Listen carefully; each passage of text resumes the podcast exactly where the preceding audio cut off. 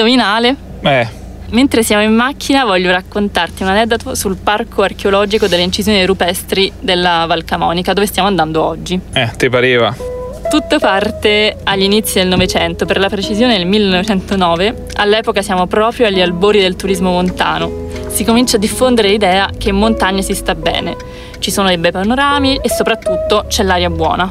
Ah, e questo lo sapevo perché ho letto La montagna incantata di Thomas Mann. E insomma il protagonista eh, all'inizio va a trovare il cugino con un militare ricoverato a Davos in Svizzera. E proprio in quel sanatorio curavano un po' di tutto proprio con la scusa appunto che in montagna cioè l'aria di montagna fa bene Ecco, esattamente. Allora cosa succede? Che in quel periodo, all'inizio del Novecento, il Touring Club, che ha una storia lunghissima, risale addirittura a fine Ottocento, inizia a mandare alcuni studiosi ed esperti in vari campi in queste zone per raccogliere informazioni e materiale.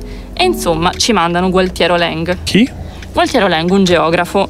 Eh, lui arriva qui in Val Camonica e durante una passeggiata tra Cemo e Pian del Greppe si accorge di alcune incisioni sui massi. Così chiama il Comitato per la protezione dei monumenti e dice: Guardate che qui ci sono delle incisioni che ricordano quella della Vallée des Merveilles, che è un sito in Francia. Dopo quel momento cominciano ad arrivare in valle studiosi ricercatori e vengono scoperte molte altre incisioni che si trovavano su rocce parzialmente o completamente ricoperte dal terreno. Ma, ma scusa, no? Cioè, il fatto che alcune rocce sono state scoperte dopo, perché appunto coperte dal terreno, insomma, vuol dire che non possiamo saperlo, ma potrebbero esserci altre incisioni sotto le rocce. Esatto, non è emozionante. Comunque basta con gli aneddoti, ci facciamo raccontare tutto dagli esperti che incontreremo lì. Adesso affrettiamoci che se no facciamo tardi come al solito. Eh, affrettiamoci, non mica posso andare più veloce, insomma, i limiti sono questi, che faccio? Li supero? No, però dai, un minimo muoviti. Io sono Cecile. E io sono Alessio, e insieme siamo gli Hesitant Explorers, i viaggiatori titubanti. Questo è Tante Anime, un viaggio alla scoperta di 10 siti UNESCO lombardi, un podcast di Cora Media in collaborazione con Abbonamento Musei e Regione Lombardia. Siamo arrivati in Val Camonica, in una bellissima giornata di sole. È stato molto facile immaginarsi perché le persone venivano a curarsi in posti come questo. Ma oltre all'aria buona, alla quiete e a bellissimi panorami, la Val Camonica custodisce il più grande patrimonio archeologico italiano e uno dei più importanti in tutta Europa. In questi territori sono stati ritrovati 250.000 incisioni rupestri, oggi conservati in otto parchi archeologici pensati proprio per tutelarle e renderle fruibili al pubblico. Proprio qui si possono osservare i pupazzi della preistoria, o meglio i pitoti, come si dice nel dialetto della Val Camonica. Si tratta di incisioni rupestri che hanno regalato all'Italia il suo primo sito del patrimonio UNESCO nel 1979, un anno prima del Colosseo. Una scoperta che ha contribuito considerevolmente a tutte le discipline che studiano la preistoria, dalla sociologia all'etnografia. Prima di arrivare qui abbiamo chiesto aiuto a una persona. Chi ascolta questo podcast dall'inizio dovrebbe ormai conoscerlo. È l'archeologo sperimentale Cristiano Brandolini. Ci ha mandato un lungo vocale di presentazione del popolo che avremmo incontrato una volta arrivati, i Camuni. Entrando in Val Camonica è un po' come se l'uomo entrasse no, in questo volume di questa enciclopedia, no, dove le due pagine aperte sono i due versanti no, delle due montagne che ci troviamo eh, sulla nostra sinistra e sulla nostra destra e noi siamo al centro, per cui sul fondo della valle ci stiamo appunto addentrando all'interno di questo grande volume illustrato. A livello archeologico i dati sono, sono, pochi, ma se andiamo a studiare invece le raffigurazioni che gli antichi Camuni hanno appunto inciso sulle rocce, eh, lì abbiamo invece delle bellissime rappresentazioni delle capanne come erano fatte appunto nella, nella, nel loro insieme.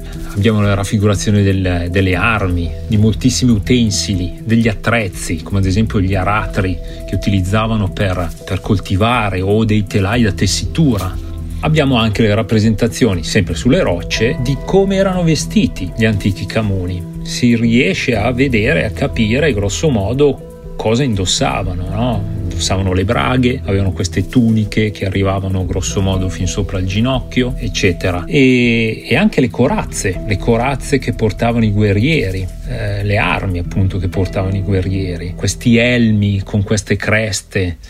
Riguardo invece la religione, abbiamo anche qui tutta una parte di raffigurazioni legate appunto al, al divino. No? Il sole era uno dei simboli principali, era una delle divinità principali lo troviamo raffigurato su, su moltissime rocce, spesso associato alle armi, alle, alle asce, ai pugnali, a delle decorazioni geometriche ben particolari che erano associate a, a queste raffigurazioni appunto del divino, oppure eh, divinità come ad esempio quella forse più importante di tutto il Parco Nazionale delle Incisioni Rupestri, la Val Camonica, che è il dio Kernunnos, questa figura umana con sulla testa un palco di, di cervo, che era la divinità delle foreste e degli animali, no? una divinità che abbiamo nella preistoria camuna e poi la ritroveremo comunque anche nel, nelle divinità nel pantheon della, della cultura celtica eh, che, che ha abbracciato un po' tutta l'Europa poi le mappe. Ecco, una cosa curiosa no? veramente curiosa de- delle rappresentazioni comune sono le mappe. Queste mappe dove noi troviamo segnati, sono proprio delle, delle vere e proprie cartine, come se fossero oh, un Google Maps, no? con segnati questi sentieri che mettono in collegamento il, i luoghi abitati, no? dove ci sono segnate le capanne, magari con gli appezzamenti di terreno coltivati. Ecco, per cui si, ha, si hanno queste, queste, cartine, queste mappe che forniscono una, una, una visione di una, di una porzione del territorio territorio e uno sa magari all'epoca di fronte lì, di fronte a questa rappresentazione riusciva a capire dove era, dove doveva andare, in che luogo si trovava. No, sono delle cose molto curiose, molto particolari. Grazie all'audio di Cristiano Brandolini siamo arrivati più preparati al parco di Naquane. Si trova a Capo di Ponte, in provincia di Brescia, ed è uno degli otto parchi archeologici della Val Camonica, dove si possono vedere le antiche incisioni che ci raccontano di questo popolo e delle sue abitudini. Qui abbiamo incontrato Maria Giuseppina Ruggero, direttrice del parco e archeologa. Con lei abbiamo fatto una lunga passeggiata e ci siamo fatti svelare i segreti nascosti dietro i disegni incisi sulle rocce. I Camuni noi sappiamo che si chiamano così perché il loro nome viene inciso sul trofeo delle Alpi costruito tra, ehm, alla fine del primo eh, secolo a.C. dall'imperatore Augusto. I, romani arrivano in Valle Camonica nel 16 a.C. Eh, tra il 17 e il 15 a.C. ci sono proprio le cosiddette guerre eretiche. In quel momento si dice che la grande arte rupestre camuna termina, anche se come vi dicevo non si conclude la prassi appunto di continuare ad incidere le superfici. Quindi i Camuni sono un popolo dell'Italia antica, così vengono chiamate le popolazioni stanziate nella nostra penisola prima della nascita dell'impero romano. La loro presenza qui è fatta risalire all'età del ferro, ovvero il momento in cui gli uomini iniziano a lavorare questo materiale per fabbricare armi e utensili vari nel primo millennio a.C. I Camuni, come altre popolazioni dell'arco alpino, vengono conquistati dai romani e poi integrati nelle strutture politiche e sociali dell'impero. All'inizio dipendono da Brescia, ma poi ottengono lo status di cittadini romani e nella seconda metà del I secolo d.C. vengono riconosciuti come una res pubblica. Il loro centro di riferimento era Civitas Cammunorum, oggi Cividate Camuno, che nel nome conserva il richiamo alla comunità locale. Ma facciamo un passo indietro. A quando risale la più antica frequentazione della Val Camonica? Le ricerche condotte dalla Soprintendenza archeologica negli anni 80 e 90 hanno ehm, permesso di capire che la presenza dell'uomo in Valle Camonica si colloca proprio alla fine del Paleolitico superiore. Quindi probabilmente in quel periodo c'è stato quello che adesso viene chiamato il grande balzo, il salto, cioè il momento in cui qualcuno ha iniziato ad incidere su queste lavagne presenti eh, in Valle Camonica e ha dato il punto di partenza di quello che poi è il filo rosso che attraversa tutta la storia eh, dell'arte rupestre appunto della Valle Camonica. Durante un arco di tempo molto ampio, che va dalla fine del Paleolitico superiore fino all'età del ferro, le antiche comunità hanno lasciato i loro segni sulle rocce, ma la ricerca archeologica ha permesso di ritrovare anche resti dei luoghi in cui abitavano, lavoravano, pregavano o seppellivano i defunti. Con l'età del rame, tra la metà del quarto millennio a.C. e tutto il terzo millennio a.C., eh, in valle abbiamo quelli che sono chiamati centri cerimoniali e di culto, caratterizzati da raffigurazioni su stele, su massi. Con l'età del bronzo invece si ritorna ad incidere sulle rocce. L'età del ferro, che è il primo millennio avanti Cristo, è il momento eh, in cui c'è eh, la presenza appunto dei camunni in Valle Camonica. I temi di questo periodo sono eh, soprattutto legati all'attività del, del, guerriero, quindi ci sono duelli, ci sono figure di armati, ma non mancano poi raffigurazioni di edifici, edifici che possono essere strutture abitative, ma anche dei granai, eh, ci sono poi raffigurazioni di impronte di piedi, eh, ci sono raffigurazioni di cacce al cervo, la figura del cane con la coda a ricciolo. Eh, abbiamo anche la raffigurazione della rosa camuna che viene utilizzata poi eh, da Regione Lombardia come logo appunto eh, della, della regione. Chissà da dove viene questa esigenza dell'essere umano di raccontare la propria vita su una roccia. Ne abbiamo parlato anche con Sergio Bonomelli, presidente del gruppo istituzionale di coordinamento del sito UNESCO 94 Arte Rupestre di Valle Camonica. Naturalmente i Camunni che hanno frequentato questo territorio appunto molti millenni fa non scrivevano sulle rocce per eh, abbellire le rocce. Come noi oggi scriviamo sui tablet e sugli smartphone, ieri, ma forse anche qualcuno ancora oggi, sulla carta, sui fogli di carta, loro hanno scritto sui fogli che avevano disponibili, quindi su queste grandi rocce eh, levigate dal, dal, ritiro dei ghiacci, si sono trovati questi grandi fogli costituiti dal, dalle, dalle rocce e quindi hanno inciso le rocce raccontando la loro vita, le loro credenze, la loro spiritualità e quindi per parlarsi tra loro ma anche per tramandare un po' la loro storia. Ad esempio la cosa che è interessante è che questo linguaggio pittografico che troviamo sulle, sulle, rocce era in qualche modo un linguaggio universale, perché certo noi oggi dobbiamo cercare di capire che significato hanno delle scene che vediamo, però il cavallo era un cavallo per loro e un cavallo per noi, non c'è bisogno di, di linguaggi diversi per riconoscerlo. Un linguaggio universale che potesse essere compreso da tutti.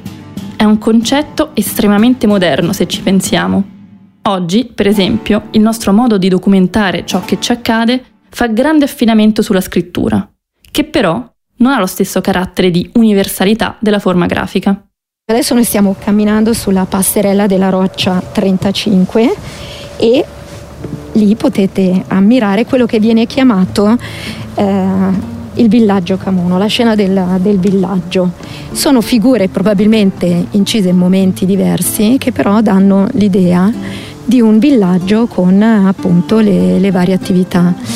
Se adesso procediamo, vediamo invece quello che viene chiamato il cosiddetto sacerdote che corre ed è raffigurato proprio al limite di una frattura, quindi vuol dire che eh, alcuni di questi, di, di questi artisti eh, sceglievano con accuratezza il punto in cui realizzare le incisioni in questo caso la figura che è in movimento, perché vedete che ha un braccio verso l'altro, un altro invece è sul fianco, ha una gamba all'indietro e una in avanti, o sta correndo, o sta danzando, ha questo copricapo con eh, piume rivolte verso eh, dietro, ha un senso di dinamicità incredibile e probabilmente però questo senso dinamico nasce anche dalla stessa posizione al limite, come se appunto corresse su una, eh, su, su una linea. I disegni che si ritrovano sulle rocce del parco di Naquane sono semplici, ma molto moderni. In qualche modo, a noi uomini e donne contemporanee possono facilmente ricordare le opere di Keith Haring, il famoso artista della pop art. Ma se il potere comunicativo artistico ci è ben chiaro, dobbiamo ancora capire le tecniche utilizzate dai Camuni per incidere queste ampie superfici in roccia arenaria. Le tecniche che erano utilizzate per incidere, ehm, la più diffusa è quella che è chiamata la tecnica della martellina eh, o picchiettatura, quindi con un, uno strumento di pietra o di metallo, quando appunto poi si sviluppano i metalli, eh, vengono realizzate queste incisioni picchiettando appunto sulla superficie. E quindi si creano tante piccole eh, concavità che danno l'immagine che poi appunto si, si vede, quindi eh, il cervo piuttosto che il guerriero, il cane, eccetera. Un'altra tecnica che viene utilizzata è quella detta del graffito filiforme. In questo caso la superficie viene incisa e si lascia appunto un sottile solco. Non sono rare eh, raffigurazioni con la tecnica mista. A questo punto ci chiediamo chi fossero gli autori dei pitoti. Una persona comune oppure un artista specializzato? Erano uomini, donne o ragazzi? Non abbiamo ancora una risposta certa, ma una cosa la sappiamo. Se è vero che alcune figure più semplici potevano essere realizzate da chiunque, altre sono sicuramente il frutto di una mano più esperta. Quindi queste erano un po' le loro dimore? Allora, queste sono raffigurazioni di edifici. Okay. Si tratta di rappresentazioni delle eh, tipiche capanne di pietre su cui poi dopo c'era la parte in, in alzato in, in legno. E invece gli animali mi sembra che quello sia un cavallo no? È una, un cavaliere mm.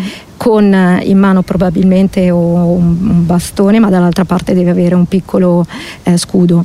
E poi ci sono diversi eh, cani, i cani si riconoscono per la coda a ricciolo all'insù e qua c'è invece eh, un cervo e là vedete ancora un altro cervo con eh, il cane che lo, lo, rincorre. È anche interessante questo fatto che pure loro comunque sentissero il bisogno di comunicare con le generazioni future sulle loro anche attività molto quotidiane alla fine, perché c'è la casa, gli animali. Sì, sicuramente ci sono momenti della vita eh, quotidiana, dobbiamo però capire se venivano raffigurati proprio con questo intento o che tipo di, eh, di, di raffigurazione volessero tramandare. Per quelle per le incisioni dell'età del ferro eh, abbiamo alcuni studiosi che pensano a raffigurazioni realizzate come eh, riti di iniziazione, riti di passaggio. Altri invece puntano di più sull'aspetto di queste aree come, ehm, e delle raffigurazioni con una valenza eh, funeraria, come la volontà di eh, perpetuare nella roccia eh, dei miti, legati appunto alle, alle, popolazioni. Altre invece, vedendo appunto differenze anche tra un'area e l'altra, eh, puntano di più sull'aspetto religioso e magari anche quello sociale. Proprio sul tema del rapporto con la morte, sulla roccia 32 si può osservare la celebre scena del compianto, dove accanto ad una figura umana distesa osserviamo altri pitoti alzare le braccia verso il cielo disperati. Altri la interpretano invece come una scena di parto. Continuando la passeggiata con Ruggero, arriviamo a quella che ci racconta essere la roccia più apprezzata dai visitatori. È la numero 1 e da sola presenta oltre 2000 incisioni. Su questa roccia ci sono ad esempio eh, i telai, eh, che indubbiamente possono essere ricollegati alla figura femminile. Ed è soltanto sulla roccia 1 che ci sono queste raffigurazioni, sono proprio degli elementi rettangolari, sotto ci sono delle coppelle che sono i pesi da telaio, quindi la classica raffigurazione, ecco in questo diciamo che l'arte rupestre eh, ci permette di capire come l'uomo ad un certo punto riesce a ad astrarre gli elementi principali e quindi a definire eh, attraverso appunto le incisioni quelli che sono gli elementi essenziali per comunicare. Questo è l'aspetto che a me affascina in modo davvero incredibile. Da un oggetto che vedevano e che era tridimensionale, riuscire a eh, definire quelli che sono gli elementi peculiari per una raffigurazione che sostanzialmente è in 2D nel senso che la profondità dell'incisione varia da pochi millimetri a al massimo pochissime raggiungono il centimetro, siamo davvero nell'ordine di qualche millimetro. Ruggero ha citato la figura femminile. In effetti non ce ne sono molte di figure di donne, anzi, le incisioni, soprattutto quelle relative alle figure dei guerrieri, ci raccontano di una società patriarcale. Gli studiosi hanno anche constatato un momento in cui la disuguaglianza di genere si accentua. È l'età del bronzo, periodo in cui sulle rocce compaiono attività divise per ruoli di genere. Ci sono le attività considerate prettamente femminili, come possono suggerire i telai di cui parlava Ruggero, e le attività prettamente maschili rappresentate dalle armi per l'appunto. Un altro aspetto che abbiamo notato passeggiando per il parco è la grande attenzione per la tutela della natura e della biodiversità. Ad esempio, proprio qui è stato portato avanti uno studio dell'Università dell'Insubria sui chirotteri, ovvero dei pipistrelli, e sul rampichino, un uccellino piccolissimo che si nasconde in questo parco. Per quel che riguarda la flora, invece, possiamo trovare muschio, licheni e delle strane patine nerastre composte per lo più da alghe, batteri e funghi minuscoli. Il parco di Naquane collabora con l'Università di Torino proprio allo scopo di studiare queste comunità biologiche, comprenderne il funzionamento e ottimizzare così la manutenzione del bosco e delle rocce incise. Di nuovo Bonomelli, e siamo in mezzo a, a, un paesaggio montano ma che offre tutti i tipi di vegetazione. Quindi uno si porta via il piacere degli occhi, ma soprattutto uno si porta via anche l'avere visitato un luogo che custodisce le radici della storia dell'uomo e noi stiamo lavorando perché devono essere soprattutto i comuni, cioè i residenti che si rendono conto che devono avere l'orgoglio di custodire le radici della storia dell'umanità, ma insieme all'orgoglio anche la responsabilità. C'è un'ultima considerazione che vi consigliamo di fare prima di incamminarvi verso l'arte rupestre della Val Camonica il periodo e l'orario in cui visitare il parco. Dal momento che si tratta di arte all'aperto, che si svela lentamente con la luce naturale, esistono in effetti momenti migliori di altri per vedere le incisioni. Gli studiosi suggeriscono ad esempio di visitare il Parco Nazionale delle Incisioni Rupestri di Naquane in inverno, preferibilmente al mattino presto, quando la luce del sole colpisce le rocce e illumina perfettamente le incisioni, senza essere troppo invadente, rendendo così il parco un posto magico. Oltre quello di Naquane, che abbiamo visitato noi, in Valle Camonica ci sono altri sette parchi archeologici, tutti nel giro di una manciata di chilometri l'uno dall'altro e il loro numero è destinato ad aumentare grazie a scoperte sempre nuove. Infine, una gita in queste terre non può dirsi conclusa senza aver visitato il Museo archeologico nazionale della preistoria della Val Camonica, nel centro storico di Capodiponte. Qui, oltre a vedere ulteriori incisioni rupestri, è possibile capire meglio la vita quotidiana dei Camuni e il loro rapporto con le altre civiltà che hanno incontrato, come i Romani, come se ci fosse un dialogo continuo tra noi e la preistoria. Non a caso, quando negli anni 70 si diede incarico ad un gruppo di grafici di immaginare un logo per la regione, la scelta cadde proprio su una stilizzazione di una rosa, simbolo inciso moltissime volte su queste rocce, come ci raccontava la direttrice Ruggero. Ed è proprio questo, forse, il significato delle incisioni rupestri. O meglio, è quello che ci portiamo dietro da questa giornata in Val Camonica. Abbiamo capito di non essere così diversi dalle prime comunità umane, come allora, anche noi sentiamo quell'impellente bisogno di lasciare il segno, che sia letteralmente su una roccia, come facevano i Camuni, o cambiando le sorti dell'umanità con una scoperta scientifica importante. Oppure, più semplicemente, lasciando un bel ricordo ai propri cari.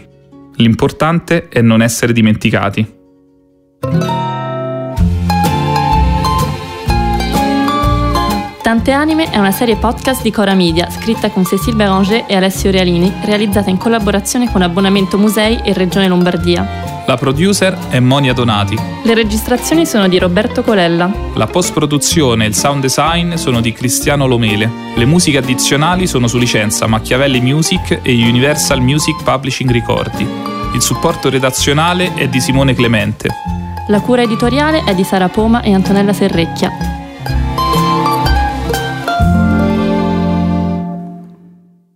Progetto promosso dalla Regione Lombardia e finanziato dal Ministero della Cultura a valere sui fondi legge 20 febbraio 2006 numero 77.